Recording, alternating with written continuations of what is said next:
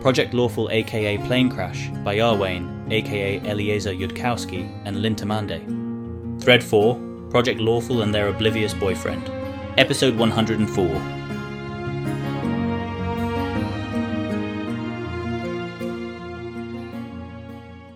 Asmodia shows up to lunch late, looking slightly twitchy, and after lunch takes aside Sevar to request that Keltham possibly stay a statue for longer, because she's starting to realize the actual magnitude of the problems involved in constructing alter Cheliax, and they are large, and in particular, for example, it's clear that Keltham saw something anomalous about the 500 GP slash week price of security wizards compared to 100 GP slash week for good for Thate Circle enchanters. And just because this is true in real Cheliax does not mean that it is necessarily true in alter Cheliax. And the promised consultant from intelligence isn't here yet. And even if they were, Asmodia now needs some other kind of consultant instead. And maybe it would be kind of a good idea to figure out exactly how tanned everyone should look, and then keep them that tanned, and keep Keltham a statue at least until everyone's rings of sustenance kick. I think we'll give other things away. Smaller things, if we haven't seen him in a week. We'll change too much. He'll notice. The difference in price is fine. It's because Cheliax holds the northern world wound perimeter where it's approximately impossible to supply the forts by land or by sea, so teleporters earn a massive premium. Keltham doesn't have any understanding of military logistics, but if he did, he'd say, Wow, you're holding a 60 mile border with 20,000 troops a thousand miles from your own territory, somewhere crops don't grow and there's no local populace. No fucking wonder your teleporters can do whatever they want as long as they do their jobs. Asmodia doesn't look terribly reassured, but nods obediently and goes back to trying to triage everything that has to be true about Alter Cheliax simultaneously. An hour later, Asmodia comes back and argues, talking slightly faster than usual for her, that maybe they actually need to keep Keltham a statue for slightly less than a month, in case Keltham noticed that Golarion has a moon.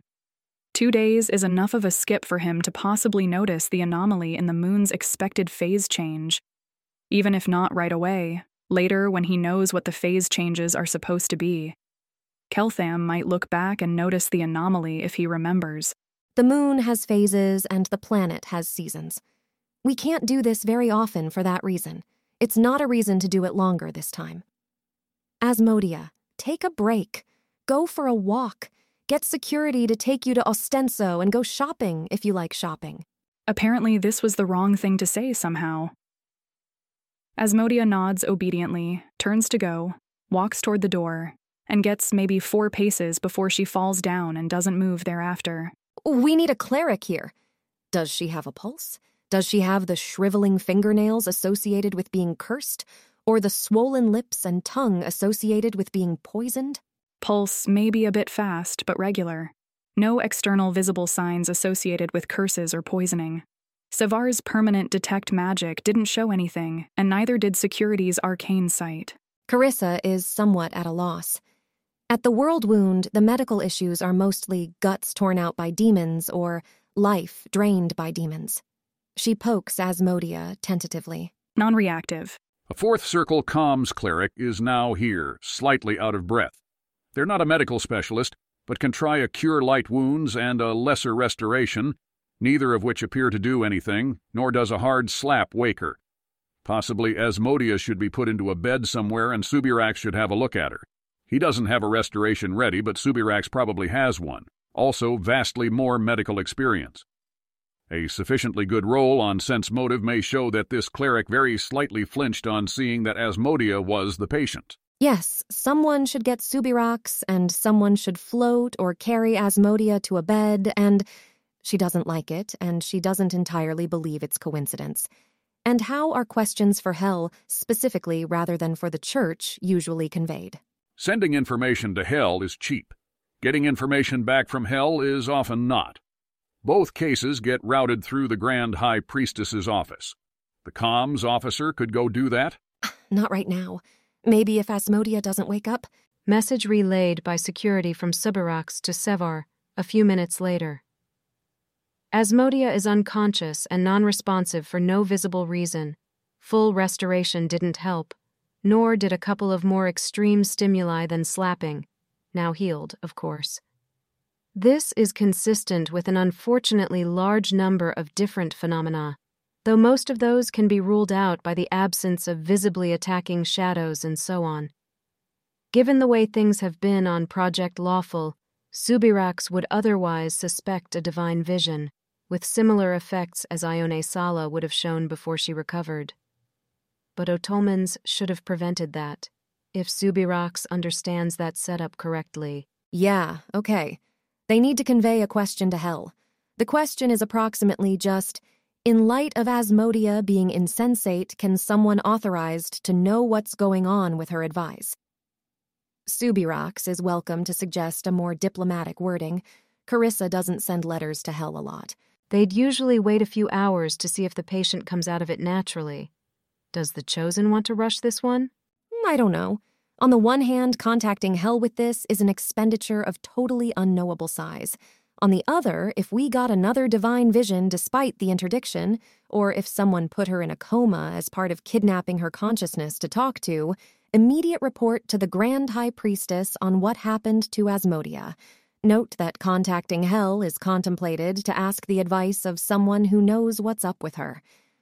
That's just making this decision someone else's problem, but a decision this big should be. Sounds sensible to her. She'll write a report since she's got the more complete medical knowledge and forward it to the comms cleric.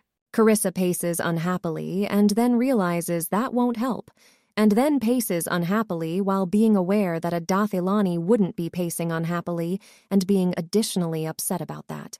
Well, Asmodia doesn't wake up in the next few minutes of unhappy pacing, anyways. How about she makes a glib sword? How about that? The other students will continue working on their background stories. It goes faster with Asmodia absent and not objecting to everything. Oh, sure, she'll complain when she gets back and veto a bunch of stuff, but this way is still probably faster.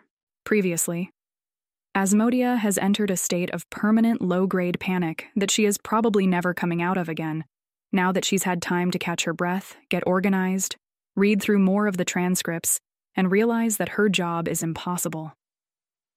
Keltham was told that five The Circle Wizards got paid 500 GP slash week, and four The Circle Wizards got paid 100 GP slash week, and he immediately asked questions about that, which means he was deducing something.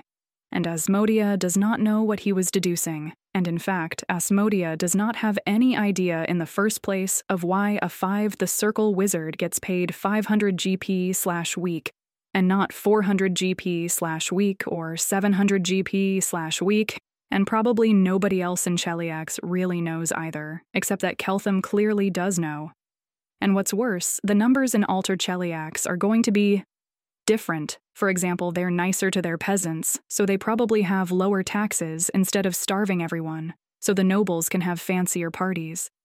And so the figure of 500 GP slash week for a security wizard is probably wrong and will be lower. Except that maybe actually that number is supposed to be higher because Alter Cheliax hasn't bought the souls of its security wizards, and can't force them to work with threats of hell. And the one thing Asmodia is sure of is that the figure of 500 GP slash week 4 a security wizard in Alter Cheliax is wrong, except that they already told Keltham that number, and now a bunch of other things in Alter Cheliax have to change, and Asmodia does not know which things, and Keltham obviously does. And it is dawning on Asmodia that actually what they are trying to do here is construct an entire alternate universe to contain Keltham, whose internal consistency it is now Asmodia's job to maintain. Except that instead of Asmodia getting to carefully design this universe, it is being put together at random. By all her fellow researchers running around, telling Keltham things. Like when Sevar told him about the altar pillars and even on their off days, people are running around, making their brothers join paladin orders, while Asmodia was supposed to be catching up, and Asmodia cannot begin to guess. What else needs to be true for one in 30 siblings of Ostenso wizard students to join paladin orders, but she can't just order everybody to stop doing anything informative? Because they need to be a natural amount of informative, or Keltham will notice. And by the time Asmodia figures out how all the pieces actually needed to fit together, It is all going to be inconsistent and not make any sense. And they need to make Keltham a statue for nearly one month so that when he comes out, the moon is in the correct phase. In case Keltham noticed the moon at all, but mostly so that Asmodia can figure out what all of Alter Cheliax looks like, including inventing all the law she needs in order to understand how all of the numbers fit together, and she is now trying again to report on this to Sevar. But Asmodia is having trouble putting stuff into words instead of intuitions about numbers that won't fit, and she didn't explain convincingly enough. So Sevar shot her down and said that Asmodia needed to take a break and go shopping, and probably thinks she's manic. But this is the opposite of manic. It is being in a state of permanent low grade panic that their hastily constructed universe is going to end up full of inconsistencies. Any one of which could destroy it because Sevar isn't listening to her. And even if Sevar did, Asmodia is flatly not smart enough to hold it all together and can't possibly get enough time. And this would be a great moment for somebody to give her a headband more powerful than the Queen's, or possibly one of the gods running around here, could raise her intelligence by 20 points.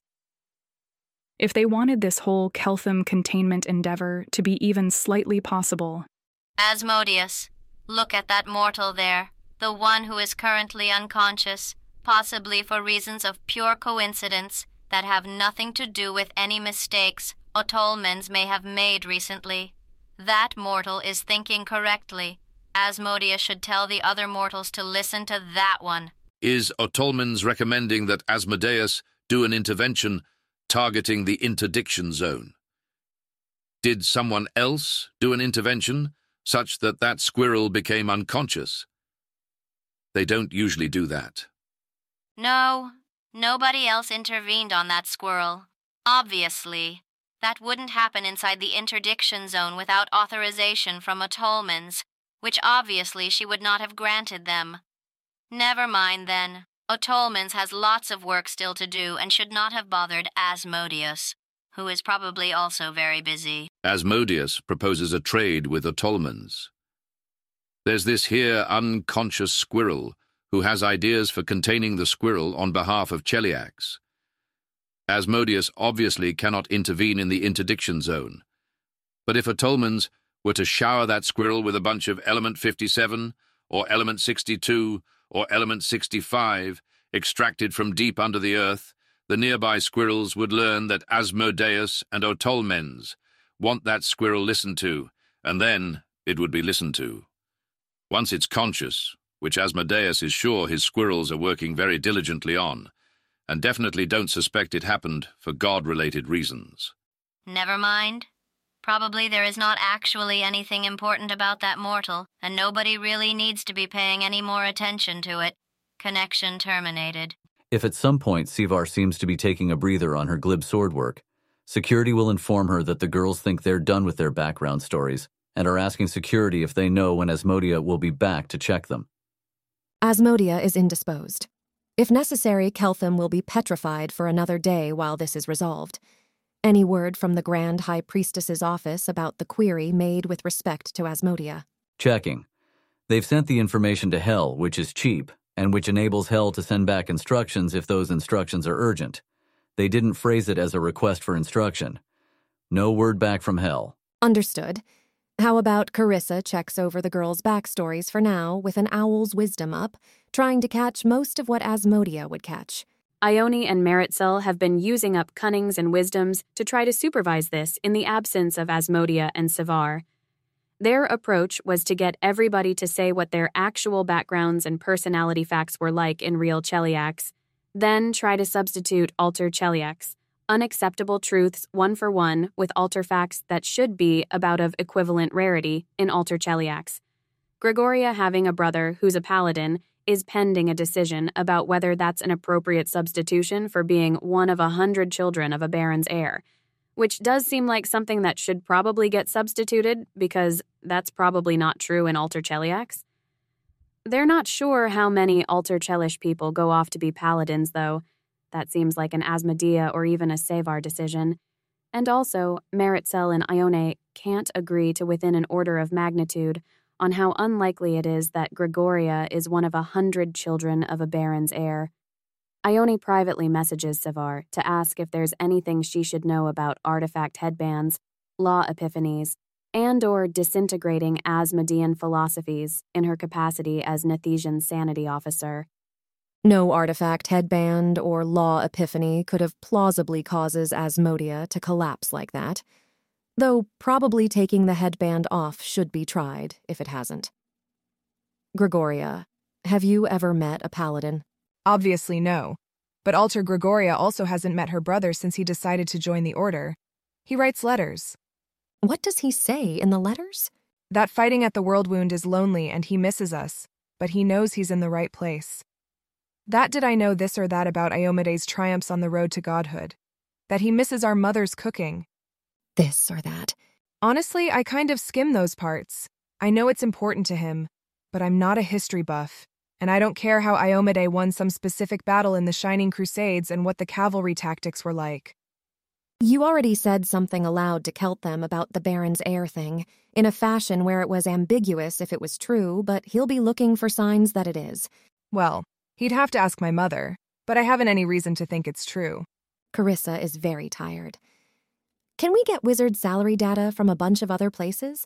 That's another thing Asmodia was worried about, and I'm not that worried, but we do want to make sure we know what we're deviating from. Querying to Mayol says that they don't have an ETA on the Queen's promised intelligence officer yet. He'll add both an urgency marker to the Queen's authorized requisition of such, and also the explicit question about wizard salary data in multiple countries outside Cheliax and send that out on the next packet. All right. What hypotheses are still live on Asmodia? Divine intervention, but that shouldn't have been possible something done to her in hell which broke just now, thought a thought that caused her to become comatose. Can they use modify memory to erase the precise moment she was walking out of the room and fell over? Also, at around this time, Ione is requesting permission to have everybody assign probabilities on what's actually happening to Asmodia, but only if it's the sort of thing where they'll get to find out the actual true answer afterwards, since otherwise they'll be training the wrong skill. If Asmodia actually just got replaced by her future self, by the way, Ione is quitting Project Lawful to work someplace saner, like a lunatic asylum. Asterisk. These are nicer than you'd expect for Cheliax, though that's setting the bar low.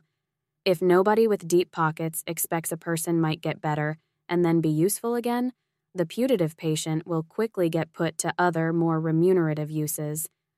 Doesn't Nethys like it when everyone is driven insane by the pursuit of knowledge?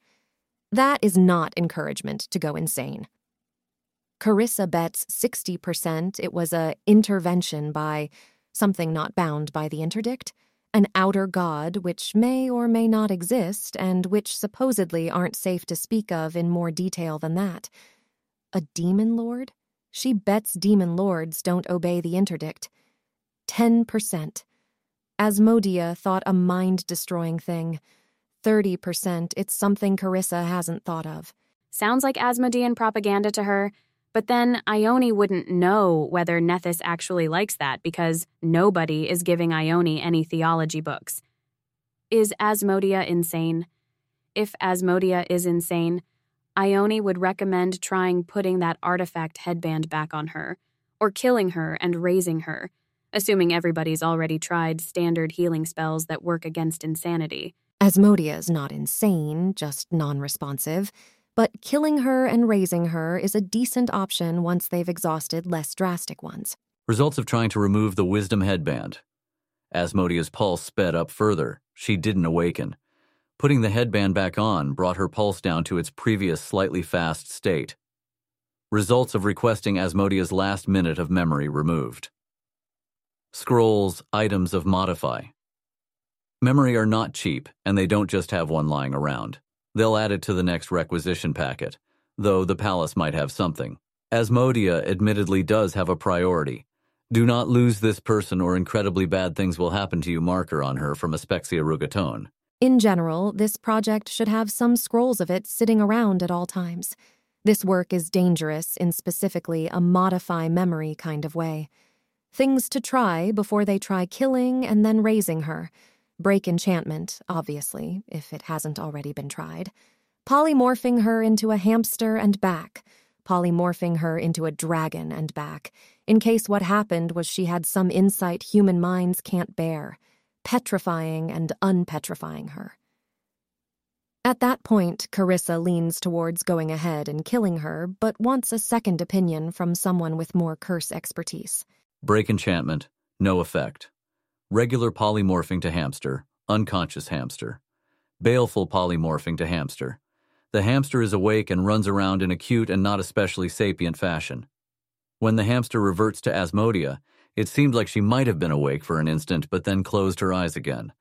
Security might have been imagining it he, unfortunately, didn't have detect thoughts running during that instant. There is a scroll of greater polymorph on site, though security doesn't even know why. Does Sevar want them to take Asmodia outside and turn her into a small dragon? Cheaper than raising her from the fucking dead. Carissa assumes nothing's showing up to detect thoughts through all these trials? Apparently, nobody's performed a detect thoughts, which this security thought the last security would have thought to do. Asmodia doesn't have any visible thoughts. Her intelligence still detects as 17, but possibly it's a weird 17? The feeling is not particularly describable. Still go on dragon forming her? What's the worst that can happen? says Carissa, which she thinks means it'll go fine unless tropes are real. Acknowledged. Does Sevar want to be there for it? Yes. And then suddenly, Asmodia is a dragon. The shock of this is, in fact, considerable such that she would have fallen over in a tangle of limbs if she hadn't already been lying down. Her forelimbs flail out and strike mainly sand, and her wings try to flex, but she's lying on one of them, which is uncomfortable. She does have any instincts for her new body, but it's a struggle to override her conscious mind's attempt to override those.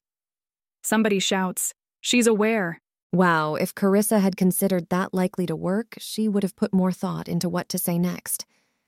Report, she does soon manage to struggle to all four of her limbs and look down on Sevar and the security, who do look noticeably smaller when you are an 18 foot long red dragon with a 30 foot wingspan and a 7 foot neck rising above a 5 foot high body.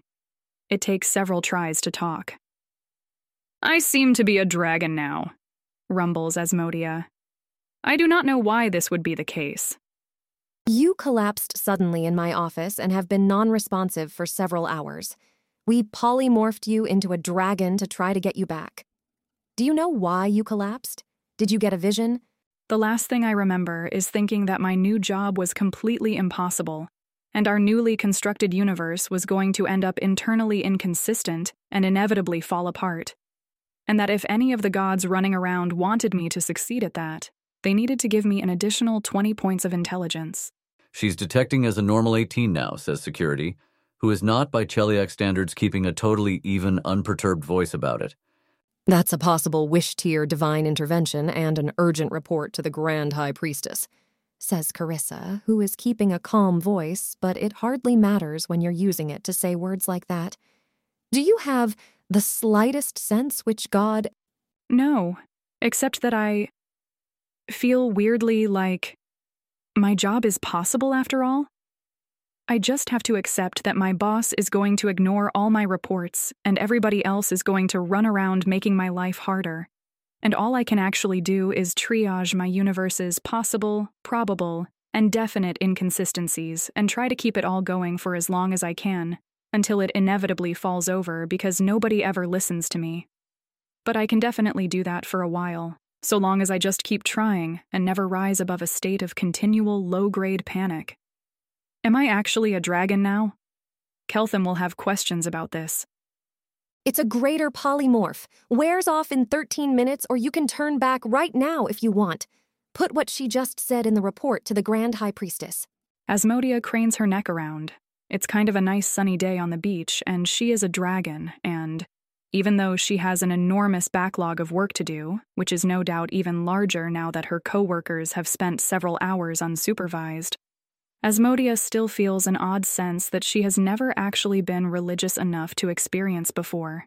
That the world is kind of neat and somebody put in a bunch of work to maintain it for her, and that flying around as a dragon would be one way of appreciating it. You did just tell me to take a break. I'll possibly try flying around and maybe test out my breath weapon.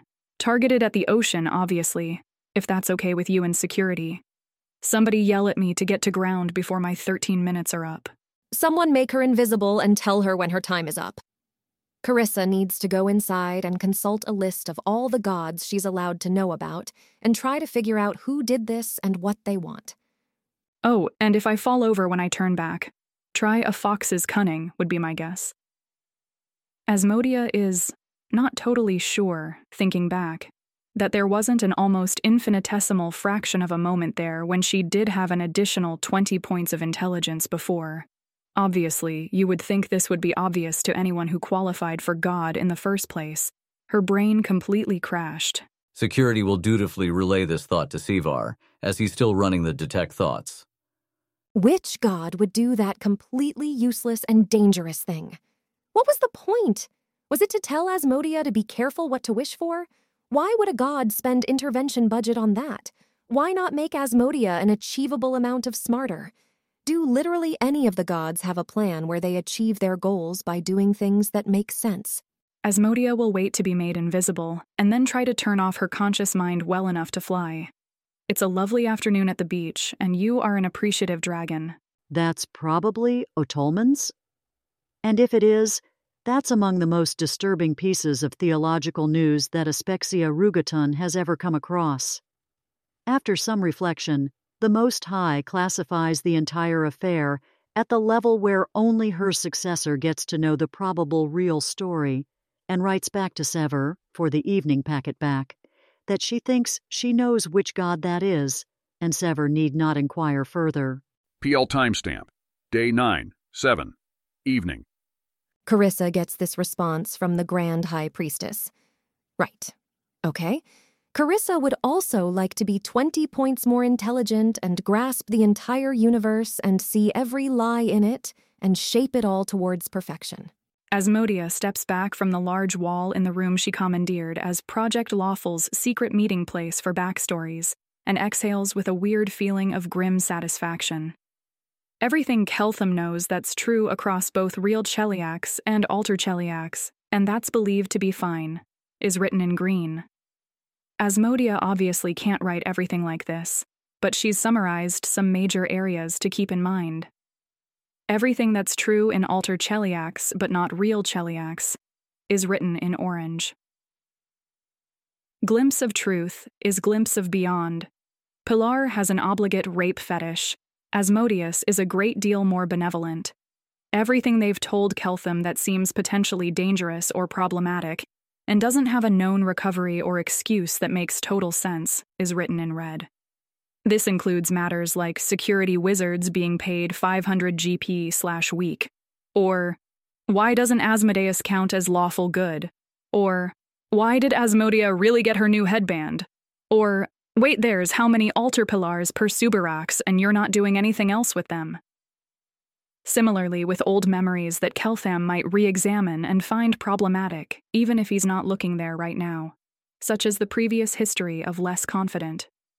Project Lawful students going quiet when Keltham says potentially fraught things in class.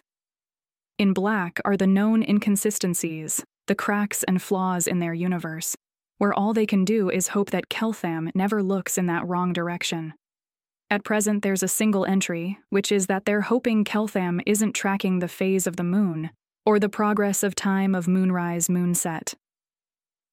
Asmodia considered writing the name of everybody responsible for a red item or a black item next to those items, but ran into a snag when the only black item would have Abrogail Thrune's name written next to it. Hopefully, the message is plain enough regardless. This is still Cheliax. It's not actually possible for Asmodia to have finished reading all her transcripts and sorted everything out this neatly, in the amount of time she had to work since ceasing to be a dragon. But so long as nobody notices this and complains, including Asmodia herself, it will hopefully be okay. There's a lot of stuff in Golarion like that, and one more hardly makes a difference at this point. Carissa noticed, but she doesn't really know how long it takes to do that kind of project, if you're very wise and very, very, very obsessive. Good, Asmodia. let's take a few hours to think about good excuses for the things in red. What do you think about asking for some control weather so it's rainy the next couple evenings, interfering with efforts to track moon phases? Prior probability in this season for a couple of rainy days 10%? But I think we can legitimately expect Keltham not to think that the conspiracy world more narrowly predicts us hiding the sky from him, unless he's already noticed a time anomaly, in which case he thinks about trying to track the moon and then notices that it just happens to be rainy while the moon should be visible. I concur with the plan, though. I think it's better than leaving our universe's moon out where Keltham can just see it. She writes the order out. Add to the yellow column that it's a little rainier in Alter Ostenso, and I'll authorize the lie that rain's pretty common this time of year, maybe 40% of days. I express dissent that creates a consistent anomaly we have to maintain by using more control weathers and has potential implications about what weather our crops look heritage selected to resist when the planting and harvesting seasons are, which lands are fertile for farms. We don't need to decide that part right away if Keltham doesn't ask right away. Requisition me the weather records for Ostenso to see if there's such a thing as just having a stretch of a couple of weeks with more rain and clouds than usual. And how rare that is. I think that's a thing in reality. My memories say it is, but I don't trust anything that doesn't have numbers attached for this. I'll ask for them. I don't want to commit on the rain unless Keltham asks, but if he's suspicious, he will ask. Possibly ask a bunch of different people and be suspicious if our answers aren't distributed normally. You know, I'm going to ask everyone right now what percentage of days this time of year have rain to get a sense of the distribution, and then we can decide if we want to fake it or not, and if so, we'll have a real distribution to adjust from. That'll also be a good chance to check their estimates against the reality and see whether the probabilities we give Keltham without checking facts should usually be wronger. Yep. Maybe I'll also ask for some other checkable stuff the population of Ostenso, the price of a pair of shoes, the number of Ninth Circle wizards in the world. Part of me now wonders if we're all just inside a bigger and more elaborate version of the illusion we're constructing for Keltham, and there's some poor god out there who has to frantically make all that stuff up as fast as we request it. That's a really specific thing to wonder. And then that god is just inside another conspiracy, too. Though at that level, you'd have to be pretty silly not to suspect there was something outside you. After watching us down here building our own hastily constructed universe to contain Keltham, and knowing you were making a universe containing us. I'm going to spend this evening trying to figure out if you can use the statistics from the distribution of traits like height or intelligence to characterize the spread of student guesses of the answers to true questions and come up with a process that generates alter. Cheliax answers from that. You can help if you'd like. I'll leave the worrying about bigger gods until I am a bigger god. Typical mortal attitude, leaving everything to the gods. Keltham's probably never giving a thought to how much work he's making for us. Well, except actually, Keltham is thinking about us. And whenever he does, he deliberately tries to make our lives as difficult as possible. And Keltham knows more math than we do. I guess that's why I didn't get a comforting feeling that someone out there understood everything I was going through, which, you know, seems like it would have gone along with the rest, because I've legitimately got it worse. And sure, I'll come along and help. Till timestamp, day 10, 8, morning. Keltham arises. It's another beautiful day in Cheliax.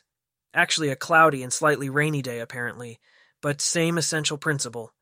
Who says that slight rain can't be beautiful? Keltham was probably not going to get to go outside much, anyways. He prays for spells, particularly those potentially apt for a date with Yaisa. He meets everyone for breakfast. Keltham proposes at breakfast that a very few people should be trying anything keeper-like, like Pilar and Asmodia say. Keltham would honestly prefer not Carissa, if she's okay with waiting to see what happens to the other two first. But he's not making that an order because of the faith thing, and because there's just a whole lot of stuff here he doesn't understand. He would rather not have to face Cheliax and explain why everybody in his first class of students is now catatonic if it turns out that suddenly going into a coma is just a thing that happens if people try to undergo keeper training without any actual keeper supervision. Subirachs now routinely runs spell gauge on Keltham every morning after he prays for spells. She is able to read up to his third circle spells, but not his fourth circle ones. So Sevar gets notified about detect desires and detect anxieties, but not about glimpse of truth. I'm fine with not being in the first batch of people who finds out what happens if you try to be a keeper without any of the societal guardrails Dath ilan has. If you all become keepers and it's great and Keltham still doesn't want me to, I am going to expect some serious compensation, but I don't expect I'll decide to do it, in the next couple years at least. If there are only two keeper spots open, I shall gracefully step aside to make room for another. I find myself feeling a little ambiguous about this, and I believe that a certain someone else here does not. I want to be a keeper, says Meritxell immediately. All right then. Asmodia, you're up first today. You'll give the unfiltered version of the talk I interrupted yesterday to Pilar and Meritxell. After that, I want to see how you do at giving a non keeper version to everyone else. Asmodia would be hesitant about giving this talk when the actual insights happened three days ago instead of one day ago except that she has wisely foreseen this coming and refreshed the thoughts in her mind already. Asmodia speaks then, to Pilar and Meritxell with Keltham observing, upon Keltham's seven problems, the remaining five since she already spoke of hash 1 and hash 2. Hash 3, no empirical theory can prove itself except by risking its disproof. The surface mathematical truth of this is that to shift probabilities from theory 1 to theory 2, you must encounter evidence with PR evidence way theory 2 and GT PINU evidence theory 1. But then if the evidence is not seen, one necessarily has P evidence theory 2 and LT P evidence theory 1. And the test by which theory 2 hoped to advance itself at the expense of theory 1 if it's right instead becomes its downfall at theory 1's hands if it's wrong. And the deeper meaning of this is how human minds are constantly, constantly trying to pretend at imbalanced games, where they can win too much with too little risk. Perhaps Pipawa evidence, Theory 1, is higher than Theory 2's advocates would like to think. Keltham exhibited to them, certainly deliberately, some of those possible fallacies when he claimed that only the conspiracy could possibly predict that Ione and Carissa and Pilar would all go off together. There was an ordinary explanation as well, and if anything, a stronger one, because there was an ordinary fact about those three having been absent from the general group. Along with Asmodia, who was, however, known to have a reason to be busy. Whereas explanations based in conspiracy don't single out those three to quite the same degree, Though it is, of course, true that in some conspiracy worlds, those three also need to go off and copy invisibility, so maybe you can't really say the conspiracy assigns much less probability. Though to Asmodia, it does seem like copying spells is more of an ordinary thing, and in the conspiracy world, everybody already has all the spells they need assigned to them. Unless the conspiracy is faking that. You could always have the conspiracy trying to do on purpose what they think the ordinary world would do. Keltham interrupts to say that you can go down that thing, a conversation goes down forever. And Asmodia should return to topic, exactly as real Asmodia predicted he would do after Alter Asmodia started saying all that. She keeps her smile strictly inside. Or more simply, people can be broken in the way where they try to just update off the positive evidence that would prove Theory 2, if it appears, and mysteriously forget to check their mental books. If instead the negated tilde evidence is seen or unseen. If those three had failed to disappear at lunch, which Keltham had at one point claimed the conspiracy assigned 100% probability to expecting, would a non Dath Ilani remember to update against the conspiracy? Or people just make up the probabilities afterwards, or in hindsight, not so much to have both evidence and tilde evidence prove theory 2, as to have evidence prove theory 2 more than it should, and tilde evidence disprove theory 2 less. And if you don't make up any numbers at all, if you don't even know the law of it, then how would you ever notice or realize you were doing anything wrong? Such is all Golarion, seen with the eyes of a Dath Ilani, They are not only insane, but cheating. But in this, they can at best deceive themselves and others, if none are Dath Ilani. For if you put numbers on it all, it would be plain as day to the probability site. Not actually true, or a lot of this would be a lot simpler. There's versions of the mistake that look coherent. When I trolled you yesterday, I made up probabilities such that if you predicted my trolling, which I mostly expected, that would appear to provide a big update in favor of you being a time traveler. And then if you didn't predict my prediction, which I slightly expected you not to do, that would appear to provide a big update in favor of conspiracy. Those numbers weren't honest, but they were coherent, and you couldn't spot the error just from looking at the numbers themselves.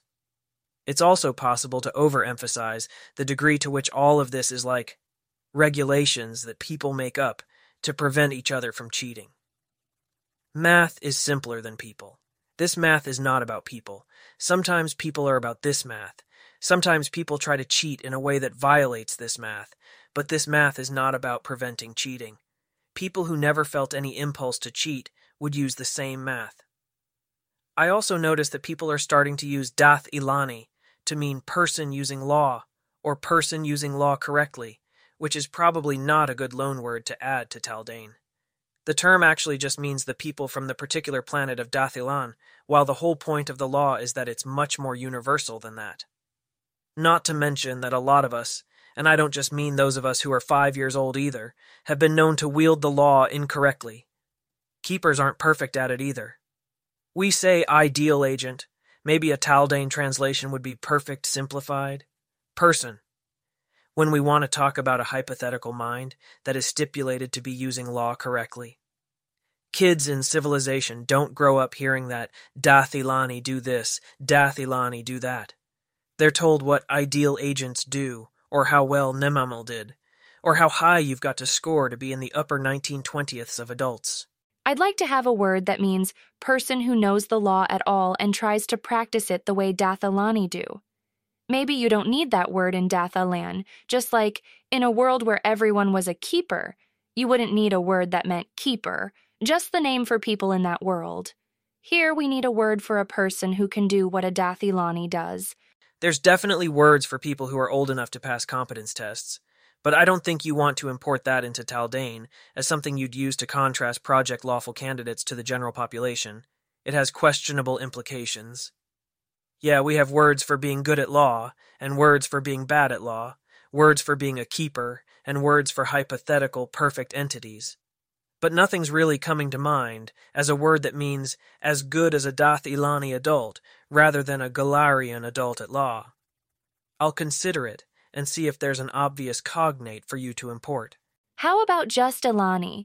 And the Dath Ilani are the kind of Ilani from Dath Ilan. Pilar remembers the Queen using that word that way, which is reason enough to favor it as a suggestion. Doesn't actually make any sense in terms of the underlying baseline.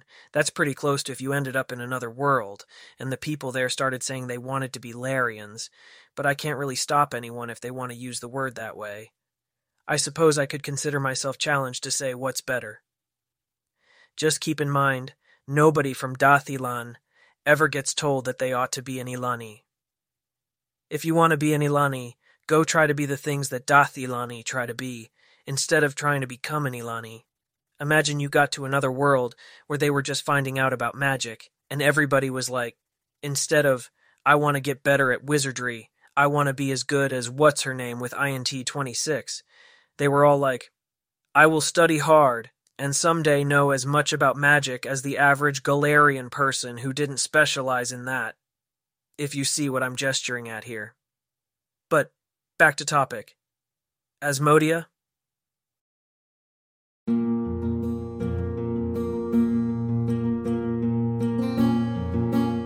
If you wish to support this AI reading and others like it, please visit patreon.com slash askwhocastsai. Any help is appreciated. And thank you to executive producer John Doe 7776059